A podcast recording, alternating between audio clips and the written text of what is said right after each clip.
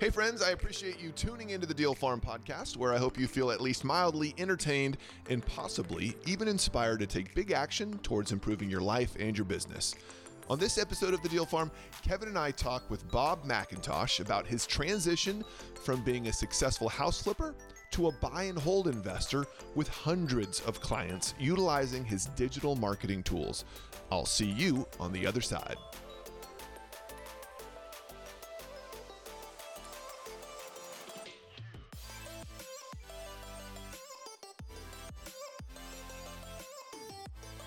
Ken, how you doing this week? Oh man, I couldn't be better. Uh, it's very good to hear. I, I, have been working on my swing set. I'm making progress. I'm, I'm actually at a pause right now because I've got these giant beams I got to lift up. I can't do it by myself, so I I got to have my I got to have Neo, my son, come over help me lift this stuff. It's too much. Beams? How? I mean, how big is this swing set playground going to be, it's, man? It's a, it's a, little swing set, but it's got a big old beam. It's more than well, I'm old too. I can't lift it by myself. So, yeah. but it's going to have like it's going to have like four swings across, and Dang. I just can't do it by myself. I need a little help. What happened to the good old fashioned like metal Toys R Us swing sets that you could just about loop to loop on? You know, if you got I love And remember when you would swing, like one one one leg would always pick up. I think it was a Rust issue. They, they don't sell Maybe those anymore. It was Rust. They did. They did. I, I think I, I had some cuts from Rust with those. I feel like I've bought plenty of houses over the years that have had those dilapidating in the in the backyard, you know, covered in weeds. And yeah, oh, they are always covered in rust. You're right. That is a always. true statement. I can remember growing up. Uh, I I chipped a tooth on a swing like that one time. I yeah, there were a lot of you know injuries in the 70s and 80s on old swing sets. Well, I just remember those the the swing that was always like the the two seats facing each other. Oh yeah. Oh, and, absolutely. But you'd always stand on one end, and like oh. the the height that you could achieve oh, standing was quite dangerous, like borderline acrobatic, sort of. Yeah. Well, if you see a, a playground from the '70s, your first thought is, man, some lawyer's going to have a field day with that. I mean, just the liability yes. associated with the things that we played on. Uh, you remember those um those domed shape? Same thing. Oh, yeah. Like this metal, oh. looked like a metal connector set, but they were a big dome shape. Yeah. Like thinking back of being like a four and five year old, like just dangling like eight feet in the eight, air on the yeah, way up in the air, metal everywhere. It's like, man, if you just tumbled down that, you yeah. bones that would you would break. I know. You don't see that sort of thing anymore in playground. Oh, the good. Yeah, well, you see a playground nowadays. It's like, how boring is that? There's no fun there. Yeah, no, nobody's even gonna get hurt. What's the point? Right. Yeah. If there's no danger, you know, there is a saying that uh, a kid. What? How's the saying go? The saying goes that a kid learns the most when they're doing something dangerous carefully. Like when you see really? a little kid and they know it's really dangerous, and so they're doing something really dangerous very carefully. That that the encoding goes on in their brain. They're learning more there than, oh well, you know, watching SpongeBob or whatever. Interesting. Well, I imagine if they get hurt, then they're really learning something. That's they what you call it. That's a teachable moment, is what that is. that's a teach. That's really ingrained in the brain. That hurt. I probably shouldn't do that again. I'm not ever going to do that again. Yes. Yeah, that's so funny. Well, so no injuries. You know, no injuries on our end either. You know, we're building this chicken coop with Dad. Uh, yes. Uh, and it's it's kind of turned into the Taj. It's not just Fort Knox. Now it's the Taj Mahal. It's, it's, like a chicken condo. I got to. I saw it on. Uh, you posted something on. Well, mom sending me pictures, but I saw something on Instagram that you posted. I was like, that is quite the chicken coop, man. Yeah. Well, for I started with okay, I'm going to trench this thing with concrete and rebar, and nothing's going to break into this because it's it, everything in my in my property is like a predator that wants to kill chickens. So I was like, I'm going to make this thing a Fort Knox. Chickens will not die. But then, of course, when you get dad involved, he uh, everything has got to be to the nines. So it's where I was just going to do chicken wire around the outside. No, now we mm-hmm. got fence posts, vertical, you know, trim. I mean, it's just it's completely it, pimped out now. And you're not joking. I mean, you've got I'm sure you got fox. I know you got coyotes. There's snakes. There's uh owls. I know you got owl. Well, oh, wasn't yeah. it didn't Hawks, didn't yeah. Kayla have like a hawk that was hanging out on top of the rabbit cage or something? Yeah, we got like a rabbit cage right now. And there's a hawk that just lands uh, right outside her room on the on the railing and just you just screeches at her. Just like because it sees the rabbit in the cage and it's just driving him bonkers. I'll tell you though what killed our the last animal to kill our chickens i got it on video. I set up a, a camera just because i wanted to see it. And i watched i watched the coyote walk by. I watched a fox walk walk by. And guess what got the chickens? It was a raccoon. A raccoon. those those little trash pandas have thumbs and fingers. Oh yes. Oh yeah. So oh he yeah. just sat there for an hour and like just manipulated the fence until he opened, yeah. pried it open, and then just had a heyday. Just went in. Yeah, raccoons they can pick a lock. Like they they're they're amazing what they can do, and they're vicious. Like they'll just kill Yeah. for know for chicken biscuits. They were not even. It wasn't even about eating them. It was the joy of the kill. I think for Like, the I can just do this, and so I will kill you now. Yeah. Yeah. So I, I feel like the chicken coop right now is uh it's going to be trash panda proof. We'll see. Well, I, I've enjoyed the updates. I've, I've been watching the updates, and that's it's been great to to watch you make progress. I got to post some pictures of the of the swing set as well. Yeah. You know, you got to do the socials. I'm going to be honest. I'm going to just let you in on a little secret, Kevin. Just you and me. I hate socials. I do, man. I do. I do not. I don't like anything about social media. Have you got people like uh, texting you or sending you? I guess it would not text. It would be DMing you, right? Uh, direct messaging you on socials of, hey, you know how you really should build a chicken coop is. no, because nobody cares about my social. That's that's not what you're getting. Huh? no, I just it's I know it's one of those necessary evils if you're in business that you need to do it. You need to stay on top of it. But like I don't enjoy it. I don't like posting Now, pictures. why don't you like it? You're not you're not getting little hits of uh of dopamine when you when you post stuff and you see people like your your, your posts. I don't know. I just don't care enough. It, it- part of me, I don't. Cool. Of course, this is the coming from the guy that's on TV, who's you know has put himself out there for years on end. I still just don't like doing it. I don't like having to take a picture of myself or, you know, next to a house or next to you know the the chicken coop. But I realize that this is the game that we play. Like if You you, know our production company has expectations of us, our agent has expectations of the network has expectations. If, and if you're in business, you have to you have to build some level of a presence and trust and people got to like you if they're going to want to do business so i get that it's just a necessary evil doesn't Well, mean i think like it Most business owners aren't on HGTV, right? And so if I'm going to do business with someone, what's the True. what's the first thing you're going to do, right? You're going to Google them, you're going to look them up, and eh, you know, inevitably, you're going to look at their socials, right? You're going to look at their website, their LinkedIn, whatever, and that's you get one shot at first impression. And these days, it's online. I mean, It that's your first impression.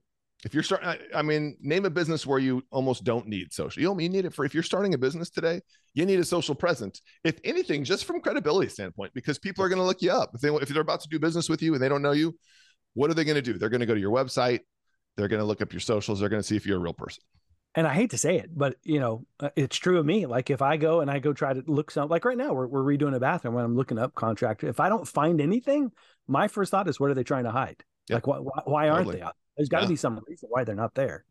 And if you're going to interview somebody, like we're interviewing somebody for a position right now, first thing I do is I look them up on social. Who who is this person I'm about to bring into the organization? Absolutely. Because they're going to put their A game in an interview, but you look up, you know, their Facebook, Instagram, so, you know, social, and it's like, oh, that's the real person. Yep, yep.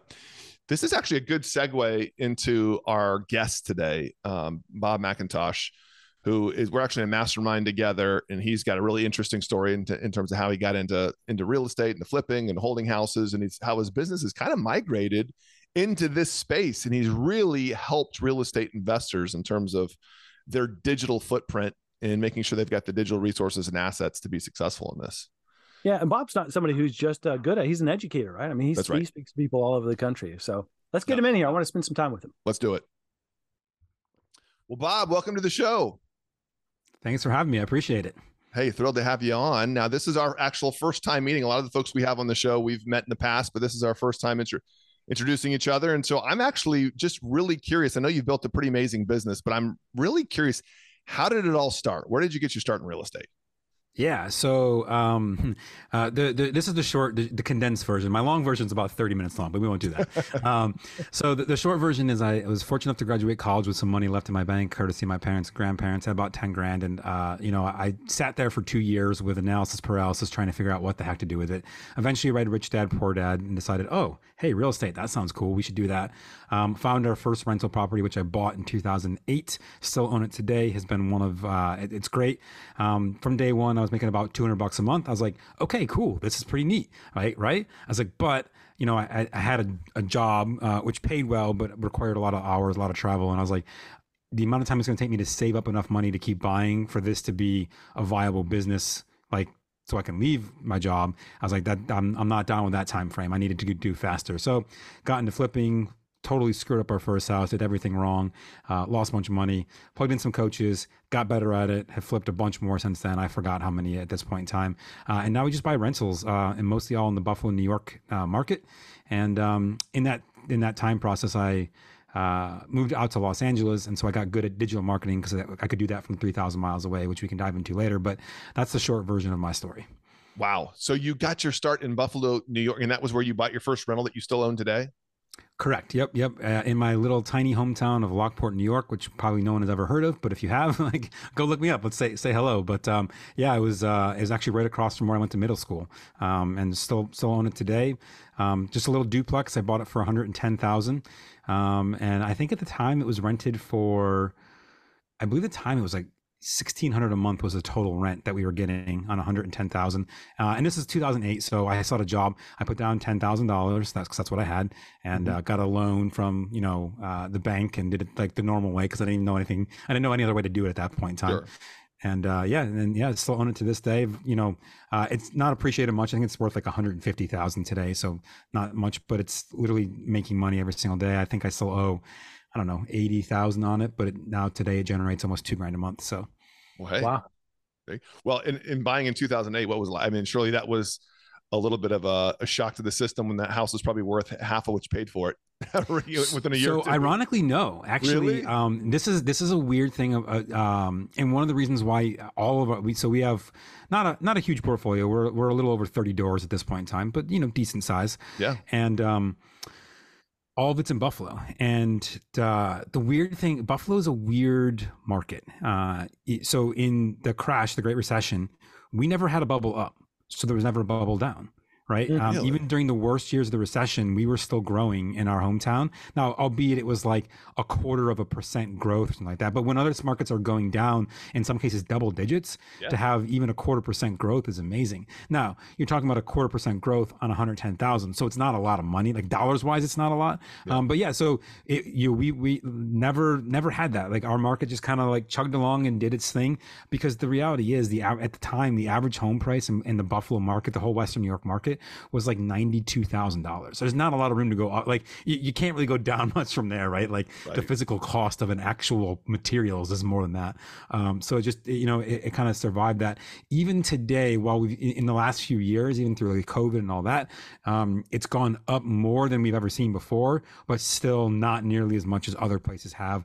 I think today in Western New York, the average home price is like 110 or 109,000. So it's not gone up tremendously, uh, up you know, in comparison, yes, but not crazy. And the the rents were so strong. I mean, to get to buy it for one ten and getting sixteen hundred, and now it's duplex though.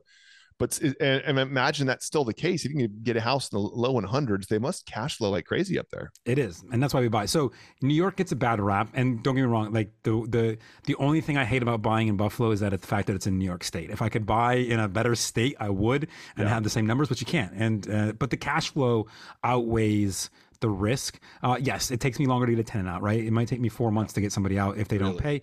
Um, so we're a little bit more choosy on who we put in because I know that. Yeah. Um, but the, the, again, if we look at our portfolio across the board, and it's you know the numbers change every time we look at it, but I can lose roughly half of our uh, our tenants and so basically break even on my payments, uh, and insurance wow. and taxes because the cash flow is there. Like we're looking at one right now. I think we have under. I think we actually put it under contract. It's a uh, it's a single family house or a single house, but it has been broken into three units, which is big in our area.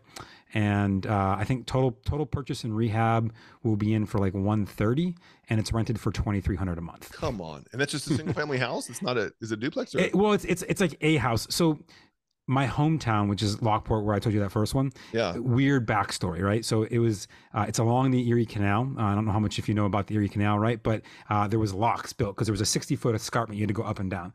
So in back in the day when that was big, um, it took you two to three days to get through the locks. So mm-hmm. what ended up happening is all these rich merchants built these massive single family houses, and they would stay there for the two to three days as they were traveling back and forth. Well, obviously now no one ships up and down the canal anymore, so that's pointless. So you have these like five, six thousand square foot houses that were built back in the 1800s that have now been broken into two, three, four, five, six units, depending on the, the layout. Uh, and so it's one house, one structure, but broken into multiple units. So it's what's kind of something like that. How interesting. What's funny, so Kevin and I have a franchisee in Erie, Pennsylvania, and we were there two weeks ago hanging out with her, visiting with her, and she we were she was actually telling us about the lock system which Yeah. is that's pretty nuts. But I've never heard that you get these wealthy merchants that would like peel out for two days and live in their nice big house while they Yeah. waited on their ship. I mean, Now, again, that's that was you know. 1800s back before there was Sure. you know any sort of power or whatever it was you know literally oxen dragging boats down a canal so Yeah, it was yeah, a very yeah. different time yeah. So how much work are you having to do on homes that old? Like, are these massive renovations or? Um, they can be, uh, and we te- we we personally tend to avoid those big ones because you can open these things up, and God knows what you're going to find in the, in some of these places. Um, but here's the ironic thing, right? Um, I'll take an old 1800s house almost always over something built like even in the 80s or 90s, um, because they were built to last. Like like you go to some of these basements, for example, right, and it's just stone and timber, um, but it's been there since eight. Like we have one, it's 1872, I think it was built in, or 1892 maybe. Like, and I had it inspected, right, and the guy's like. This thing's not going anywhere. Like this house, this this, this house is time eternal. That's a good point. If it's been standing for 130, 40 years, it's like, yeah, it's probably not going anywhere. You're Yeah. probably good for a while. So you're not doing flips at this point, but it sounds like you're still building your uh, rental portfolio. Yep, still building a rental portfolio. I'd like to be at 100 by the end of the year, so we, we got a ways to, to get there, but we'll 100 doors, I should say. Uh, but we'll, we'll we'll see. We'll get there. We're when we're also we're dealing in some self storage deals right now. Um, evaluating a couple, building, putting together a fund to take one of those down. Uh, I just uh, after COVID, um, as much as uh, you know, cash flow was great in New York, it gave me a little bit of scare because I don't have a retirement account, right? I have this portfolio of rentals. That's my retirement account, Yep. and um, you know, uh, uh, when I say that, like, I don't have like stocks and things of that nature. But um, the the point being, you know, it, it kind of gave me a little scare of man, like, what what would happen if I lost that? Like, I'm I'm putting all my eggs in that one basket. So now I'm looking at some non-tenant tenant things to say, hey, what can you do that don't require toilets and people that can not pay us for a long time? Yeah. What did that look like for you, especially being in New York during COVID? I mean, when you you had these moratoriums, did that really bite you guys, or did you get by all right? We we were, you know, great by the grace of God, I guess you could say. Uh, we only had four people not pay us, um, Wow. uh, and one of them actually only skated by because our attorney made a mistake. Um, she was supposed she was due to be evicted just before COVID started, but he wrote the wrong unit number on. So then by the time we could get back in court, courts closed and COVID was a thing. So she skated for a lot longer. But um, but yeah, no, we, we did okay. Um, I know I know lots of especially mom and pop owners who got eviscerated by by what it was. Um, we we you know we did good, and I think part of that comes down to choosing the right tenants, making sure, uh, and a lot of that, by the way, comes back to what we do. A lot of is digital marketing. Like we have a great presence, so that people know, like, hey, we're not some slumlords out there. We're not, you know, we take care of our places. We make sure we have good tenants, um, but we expect you to pay. Yeah. So, do you have your own property management company there, or did you just partner with an existing one? Yeah, we partnered with an existing one. Actually, we found someone uh, who was uh, just getting started um, and negotiated a pretty good rate to bring him a, decent chunk of doors when he was getting going. Uh, and they've been great. They take care of everything. Um, I actually couldn't tell you any of our tenants' names, um, anything about any of them. I don't deal with any of it. It's it's exactly how I want it. Yeah. Heck yeah. And so you're still knocking down deals in the in the low 100s up there. That's crazy. yeah, uh, it's it's getting harder. mm, That's for sure. Um, Yeah. But rents have also increased too, right? So Right. you know you're good. Yeah. It, it, it's still the numbers still work. Um, yeah, I think uh, our last one that we closed. When did we close that one? I guess mid, mid last year was actually the last one. It's been a little bit of a dry spell. The, the numbers have not worked out. I think people were still trying to adjust to what the market was doing. Sure. Um, but I think the last one it was uh it was six units in a single house, kind of the same same deal. Mhm. Uh, and it's fifty eight hundred a month, and we bought it for two thirty. Wow. Holy cow. That's insane, man. Yeah. Well, so what makes sense? So you moved and you're like, well, I'm going to keep buying here. So tell us Yeah. maybe real quick, how did you end up in LA? Uh, well, that, that, now, now ex-wife uh, was in the film biz, so we moved out there for that, and then I just kind of fell in love with it. And I stayed out there for a long time. Uh, actually, ended up leaving LA just before COVID started. Um, and was like, hey, I'm just going to travel for a few months, and you know, then I'll come back and figure out what's going on. Then uh, that was you know three years ago, and I've not moved back, and I'm just staying nomadic. Right. So where do you live now? Nowhere. Nowhere. wherever you wherever you lay down your head tonight, that's where you're I, I ha- happen to be in Daytona Beach area at the moment. Really? How Very funny. Now, what is you're just living a nomadic life? You're just, and Yeah. how often are you staying in like one location and moving on to the next? I travel pretty frequently, but I speak at a lot of events, so a lot of it's event based. Um, this year is a little slower than it was last year, uh, more by choice, just because I was like, uh, you know, I think I did, I don't know, 22 events in the last half of last year, and I was like, that's a bit too much. I gotta gotta slow down just for a second. But um, yeah, no, it, it just it just depends. Um, you know, usually at least a week in most cases, but sometimes two or three, and then some cases a little bit longer. How long do you think you'll keep that up? Like this nomadic life? Until I get sick of it. It doesn't sound like it. Yeah, it doesn't sound sick like yet. you've gotten old yet. Yeah, I mean, you know, the, I mean, uh, okay, well, a, I, you know, I'm not married anymore. I'm, I'm single. Um, you know, b, I, uh, you know, I don't have any kids. Uh, I don't have any pets. Um, so you know, I have complete freedom in, in that capacity. Um, so I happen to be right now. Uh, my parents live uh, near Daytona Beach, so I was visiting them. Um, you know, I do like spending time with them because I get to see them. You know, I know I don't get not gonna have forever with them, so whatever time I can get, I will take. Yeah, that makes sense. How interesting! Re- Interesting season of life. I'm, you'll never forget this. Yeah. Hundred percent. Well, so you end up in LA, and you're, and this was uh, what year was this that you end up in in LA? 2010. 2010, and you're trying to run this business remotely. Well, I mean, in 2000, that was pre Zoom and all the other great. So what did Yeah, that pre- look like? Trying to run pre FaceTime, pre Zoom, Skype was still a thing if you could get it to work, which was, you know, maybe they had just launched their first mobile app, um, which about worked about 60% of the time. Right. Um, so I had boots on the ground. My dad was there uh, and my mom was there. So um, they, you know, they helped a lot by being able to actually physically see things, go uh, kind of handle that. What I got very good at was just driving the leads in, um, kind of handling that portion and then raising some of the money. Um, doing a lot of speaking, obviously, too. You can attract a lot of money that way. So that, that certainly helps. Um, but we, you know, we did. We just, all the things that are now normal basis, like uh, using Google Drive, for example, to upload photos and share content, like that, that was new back then. Like people were like, wait, how do you, you- you're sharing information? Like, how does that work? Like, it was a very different time then. Uh, so yeah, so I just said, okay, well, if I can't be there, what can I do that's not there? And then let them take care of the things that required, you know, boots in the ground presence to take, to tackle and make happen. Sure. And so you, I guess that's kind of where you wet your feet, just uh, doing lead generation. I mean, uh, what, what did that sort of that online business look like for you remotely? What, Yeah, so a lot of it was uh, we we've done so to date we've bought about thirty five to maybe forty percent of our deals from our online presence. Um, so it's a significant portion, um, and the biggest chunk of that, let's say forty percent, is uh, has been SEO. Um, and I to to this day, uh, I believe SEO is your best long term play. Short term, no, it's terrible, right? Because it takes a while for it to get up and going. Sure. But if we look at our most profitable deals um, and our lowest cost of acquisition, both of those fall under SEO uh, leads that we got um, from our website in that capacity. Uh, and so, yeah, I just, you know, we do that. And ironically, I don't even do it anymore. We don't even focus on SEO at this point in time because what ended up happening is we became so well known in the market that people just bring us deals now. Um, And so I don't even have to pay to do anything, which I know is not, most people are not going to fall in that bucket. I get that, right? But um, when you've been doing this for 15 years, you know, you have a reputation. We have a 100% close ratio on every deal that we've ever put under contract. We have closed every single one of them because we're picky about what we buy, but we but when we say we're going to, we will. Um, and so that reputation and uh, our then our general web presence just carries over and lets people go, oh, like these guys are legit. Like if if you need a deal sold and they say yes, you you know they're going to close. Well, so that sounds like then you were running, uh, not just doing buy and hold. Were you flipping and wholesaling and stuff there for a while? Yeah, yeah, we did we did everything. Yeah, back then actually we had very few buy and holds. Like that first one I had um, was our first one. Shortly after that, my dad and I bought a. Uh, it was more his deal, but he bought a six unit um, uh, building, and then we didn't buy any rentals for years. Which I'm kicking myself now. I wish Sure. I wish Yeah, we had kept even even a couple of things. Um, but it was what it was. We just we started flipping, uh, and we weren't huge by any means, but you know I think we were doing 17 to 20 a year for several years, so Nice. decent enough. Yeah. And so getting into flipping, I'm just curious. I know you'd mentioned that maybe the first go wasn't wasn't necessarily spectacular. What did that look like for you? Yeah, the first one we did everything you could do wrong. I mean, first, so first of all, I read a bunch of books. I had no idea what I was doing really. Um, I trusted a real estate agent who uh, was watching his entire livelihood be eviscerated because this isn't the Great Recession.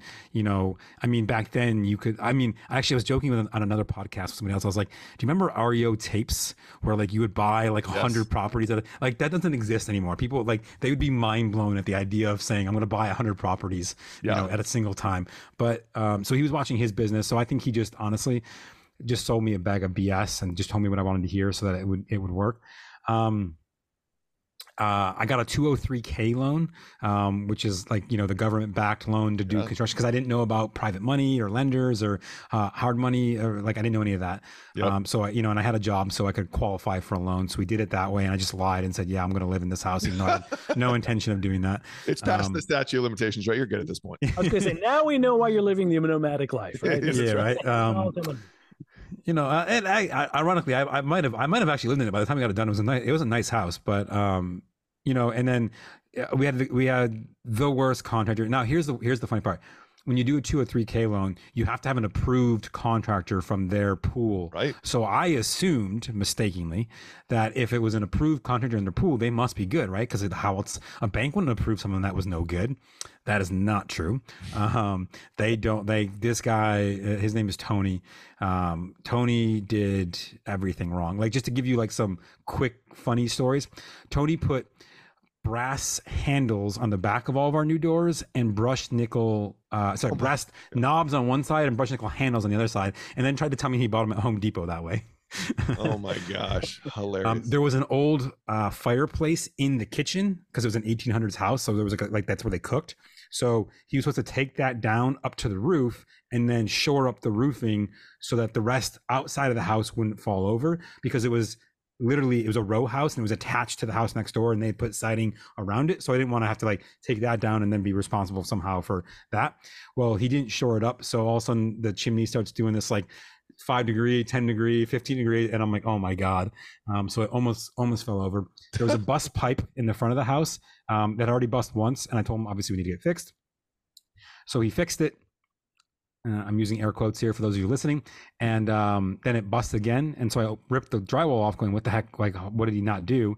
And I found that instead of insulating the pipe with actual insulation, and I kid you not, I can't even make this up, I found a pink pool fun noodle from Walmart with the tag Oh, still on yeah. it. Yeah. And I know they look very similar to actual pipe insulation, but it's not the same thing. Our value Not is this- no gloves, right? Not quite our the same value.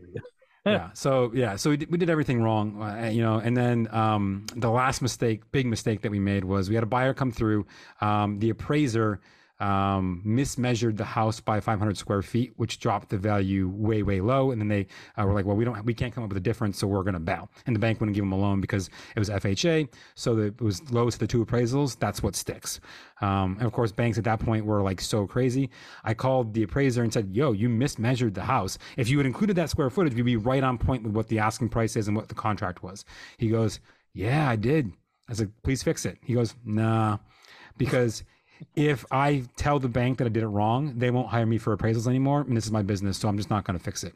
And I and I was like, I can't fight it because it's not mine. It's the the bank hired them. I told the bank this. They said, well, the number's a number. I can't change it. Um, and so I got screwed. And because it was FHA, that loan stuck st- stuck with the house for six months. Yep. Um, and it was a low price point house, so all the all the people buying at that point in time, which is not very many, um, were all FHA buyers because it was you know market was crashing at that point in time. I'm watching my valuation literally decline by the day, um, and so if I had given the initial buyer the price of the appraisal, the messed up appraisal, I would have still made about 10 grand, but I hung on and my eating, my holding costs and time killed me. And then the final sale price was basically what they would have bought it for anyways. And so I lost all that and ended up losing a bunch of money in the meantime. So And so after that first flip, hmm. what do you do? I'm going to go do another one, right? I'm going to go do another one because the only way to make up a bunch of money is to do more flips. yeah. That's So that's what you were insane. Well, I, I think a lot of people don't realize that that FHA appraisals stick with the house. I mean, because a lot They of times, do. you know, if it's a conventional, you get a bad appraisal, you're just like, well, screw that lender. Let's go to another lender and get a new appraisal. With FHA, that sucker sticks. It goes into their database and it hangs on for six months. So any lender and and you can't you can't dispute it you can't change it it's just that's what it is now if they if the appraiser changes it then it can but you have no control over that process aside of reaching out to the appraiser and if they don't want to tough luck That's insane that he admitted it. He's like, nah, I'm just not going to Yeah. do it. I wish i'd recorded the call so i could have taken it to the bank but yeah. Yeah. it is what it is. Le- learning lesson. We learned a lot. We grew from there. Oh yeah. You do enough houses, you you run into just about everything, and you learn a lot of lessons in the process.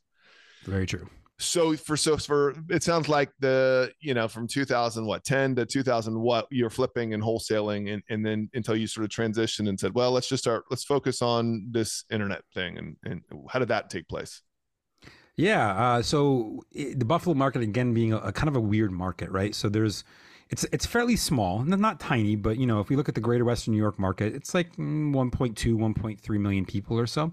Um, might be less now because New York's been losing population, but who knows? Um, and so it's a very blue collar market and what that means is and what we started to find in our in our business was that we're losing all the easy houses the paint the carpet you know the, the simple 20 to 30 thousand dollar fixes we're losing those to contractor joe who has no problem spending two years fixing it himself and selling it and doing the work at no cost from a labor standpoint right. to him. Um, and so we had to keep moving up market in terms of more and bigger budgets and deeper rehabs.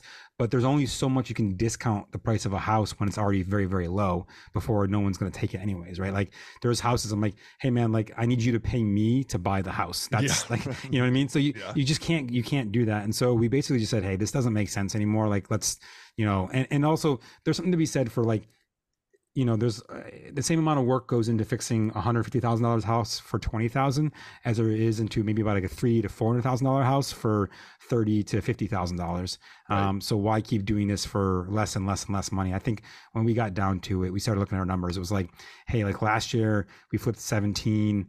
Uh, it took nine months on average per house, and we made twelve per house. Why are we doing this? Like that, just yeah. the, like as a business decision, it was like that does not make sense.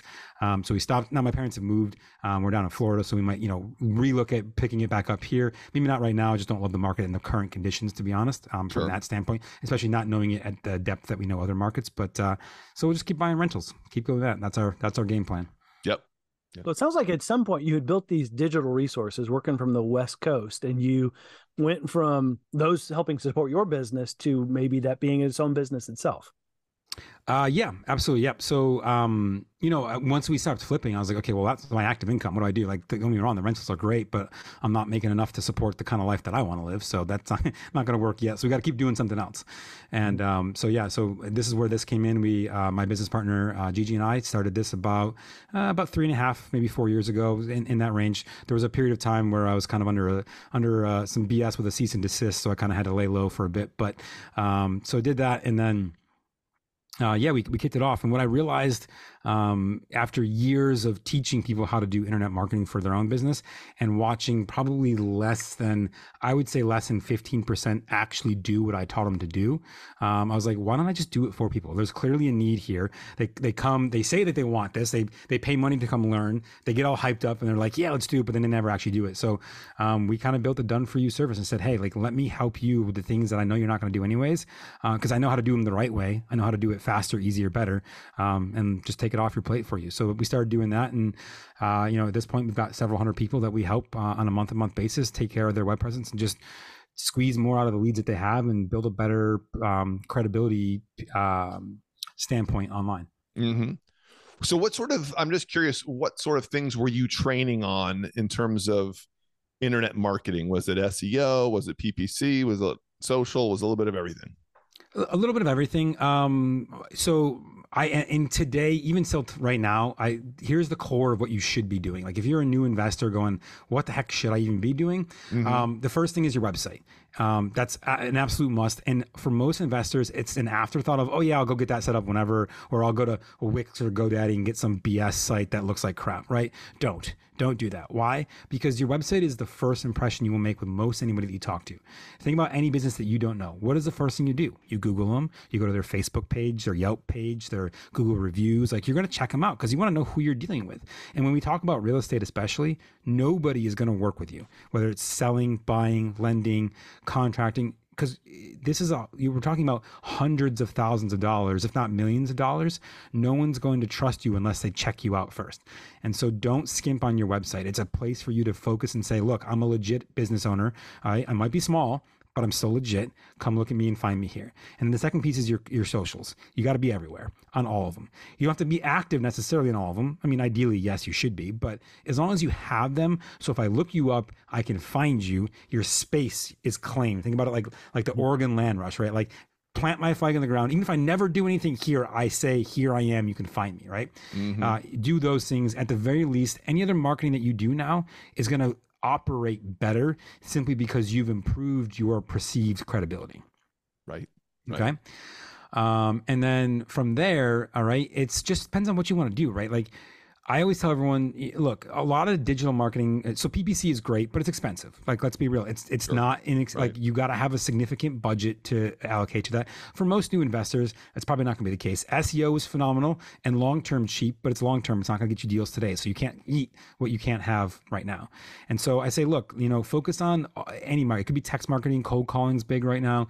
Um, you know, skipping direct mail is still huge for a lot of people. I have a friend. He runs a multi million dollar business in real estate just on on direct mail, literally nothing else. Mhm. Um, so use these other marketing methodologies and then leverage your web presence to support the other things that you're doing. And then as you do deals, build some of that that profit into creating SEO, creating potentially PPC if you can afford it, um, those things because everything I always look at it like your social and your website are your foundation of your business, right? You'll do a bunch of other things. And then as you build, right, all the other things that you can do in digital become a bigger piece of the foundation, but you have to have this to start with, or the rest is irrelevant. Sure. Yeah. And so it seems like you've maybe in your business consulting has may, maybe migrated away from like the lead gen, actually, you know, doing doing the the the PPC and the SEO for people, and more like, okay, you guys kind of already know what to do in terms of marketing and generating leads. Once you capture those leads, here's what you do next. Is that is that accurate? Sort of what your services look like? Yeah, pretty much. Yeah. So we're going to help you with a great website. We're going to help you with a CRM that's going to help your communication go through the roof so that you know I'm always communicating the right way with the right things with trusted campaigns that are dripping out over time. Uh, and then we do, we actually do a decent amount of SEO uh, in, in terms of that because we're already, if we're already doing your site anyways, I know we can help you on that front. On the PPC side, yes, we do that somewhat, but it's definitely not our focus um, from a real estate perspective. We do a lot more on e-commerce with PPC, which is a whole different um, play. But um, yeah, when it comes to the real estate, like if you can focus on a great website, great social, and getting content out there and being seen the right way, um, your long-term viability of generating leads and in, inbound marketing, so people coming to find you, becomes very, very profitable long-term. Um, and the other thing too to understand is that all of this stacks over time. And this is something that I think a lot of people discount when they think about um, Right. their website. It's like, hey, if I do great on social, and I do great on a website, and I do great with SEO on year one, I may not see a lot of traction from that. I may not, I may even be ROI negative at that point in time. But if I do that again year two, and then year three, and year four, year five, year six, right?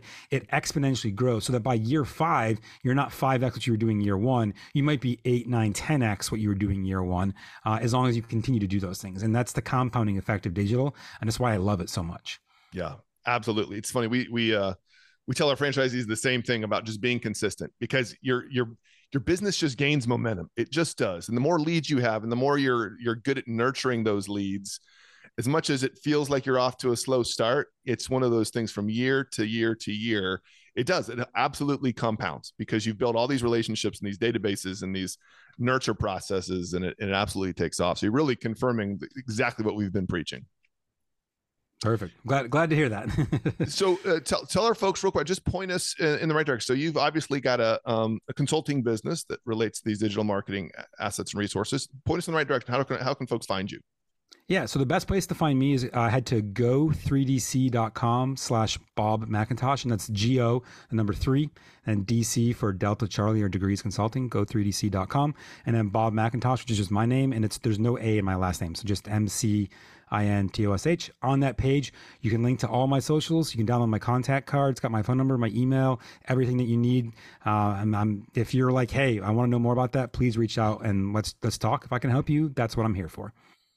Awesome, Very cool. Bob. Super super helpful. A great reminder of how important it is to invest in your digital resources and your assets to make sure, especially over time, that it does pay off. To stick with it, stay consistent, and uh, and you'll bear fruit from that. So thanks so much for coming on, man. I appreciate it. Absolutely. Thanks for the time. Man, that was good stuff, wasn't it? Who knew that Buffalo had such a good market for rentals? That's amazing.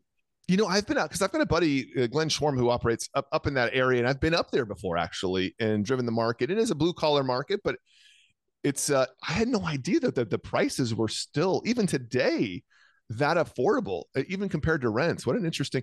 I guess it's like he said though. There's so this trade off. These you got you're lured in by these good prices, but you still got to deal with the state of New York when it comes to evictions and and tenant landlord law. I was there about 20 years ago, and what I in Buffalo, and I went to the restaurant where Buffalo hot wings were invented, and they were really good. Wow. That's what I, I didn't look at real estate, but I got the wings. Are you telling me that when I eat wings, they're not from actual buffaloes, but they're from the city of Buffalo? Yeah, from Buffalo, New York is is where they were invented. Actually, have nothing to do with uh, the bison of the Great West. Come on. Every I just assumed I was eating real bison. Let's go to Wyoming and get some buffalo wings. Get some buffalo wings. Where are the buffalo wings at?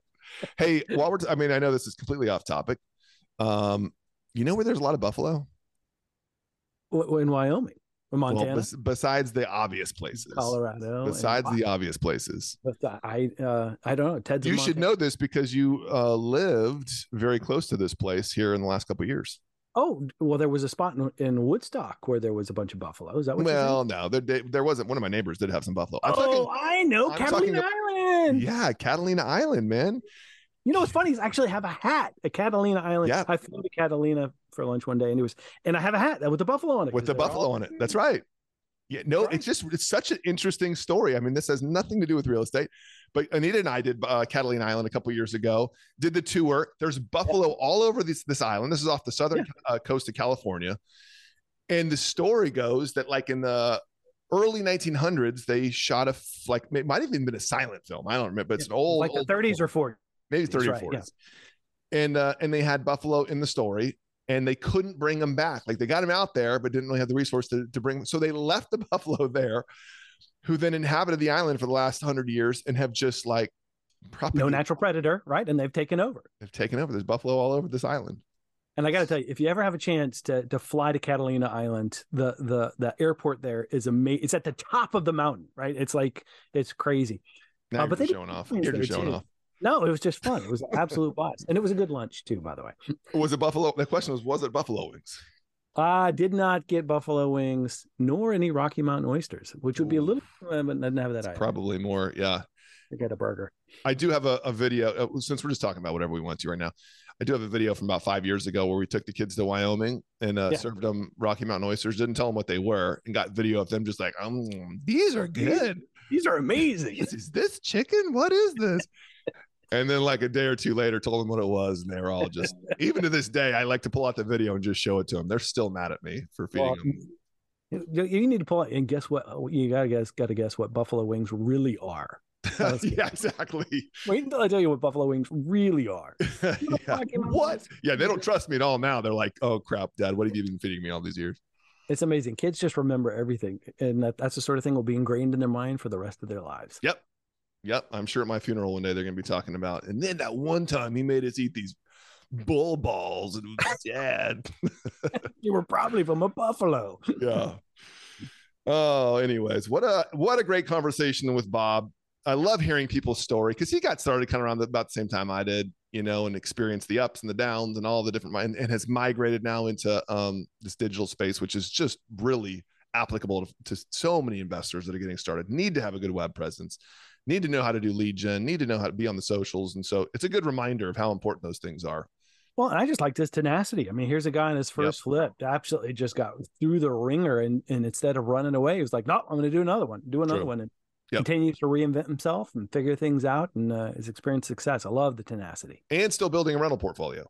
Yeah, right now still at it. you know, a lot of people do that. I mean, where they shift from this, this, I, I need to produce my income to I need to, you know, figure out how to build wealth and have long-term assets. And that's sort of the phase of life that he's transitioned into, which so many investors are are there as well, you know, after they've right. matured in their careers. Well, I say we do this again. This was good. You think? All I do. Yeah, I mean- get us some burgers, get some wings, and do it again in a week. I don't get to talk about bull testicles every day. So I'm I'm in. If we can talk about something inappropriate next week, let's let's do it. When is the chicken coop going to be done? I don't know, man. I'm not, we'll see. It's. It's just, it's going to start having additions. It's going to start having probably power run to it, maybe indoor plumbing. We'll see.